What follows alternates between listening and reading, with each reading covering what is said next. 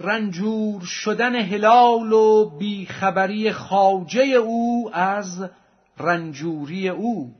از غذا رنجور و ناقص شد هلال مصطفی را وحی شد قماز حال.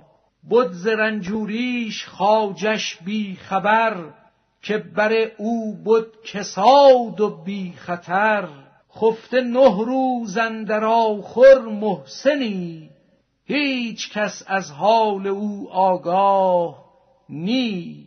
آنکه کس بود و شهنشاه کسان عقل صد چون قلزمش هر جا رسان. وحیش آمد رحم حق غمخوار شد که فلان مشتاق تو بیمار شد. مصطفی بهر هلال با شرف رفت از بهر ایادت آن طرف در پی خورشید وحیان مه دوان وان صحابه در پیش چون اختران. ماه می‌گوید که اصحابی نجوم لسرا قدوه و للتاقی رجوم. میر را گفتند کان سلطان رسید اوز شادی بی دل و جان برجهید. بر گمان آن ز شادی زد دو دست کان شهنشه بهران میر آمده است چون فرود آمد ز غرف آن امیر جان همی افشاند پامزد بشیر. پس زمین بوس و سلام آورد او کرد رخ را از طرب.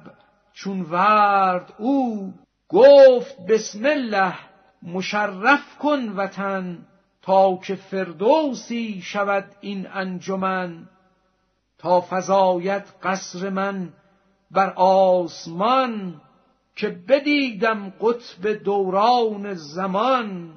گفتش از بهر اتابان محترم من برای دیدن تو نامدم. گفت روحم آن تو خود روح چیست؟ هین بفرما کین تجشم بهر کیست؟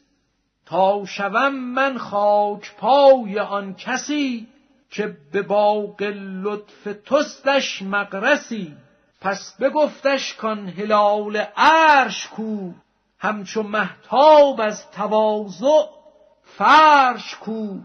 آن شهید در بندگی پنهان شده بهر جاسوسی به دنیا آمده تو مگو کو بنده و خرچی ماست. این بدان که گنج در ویرانه هاست.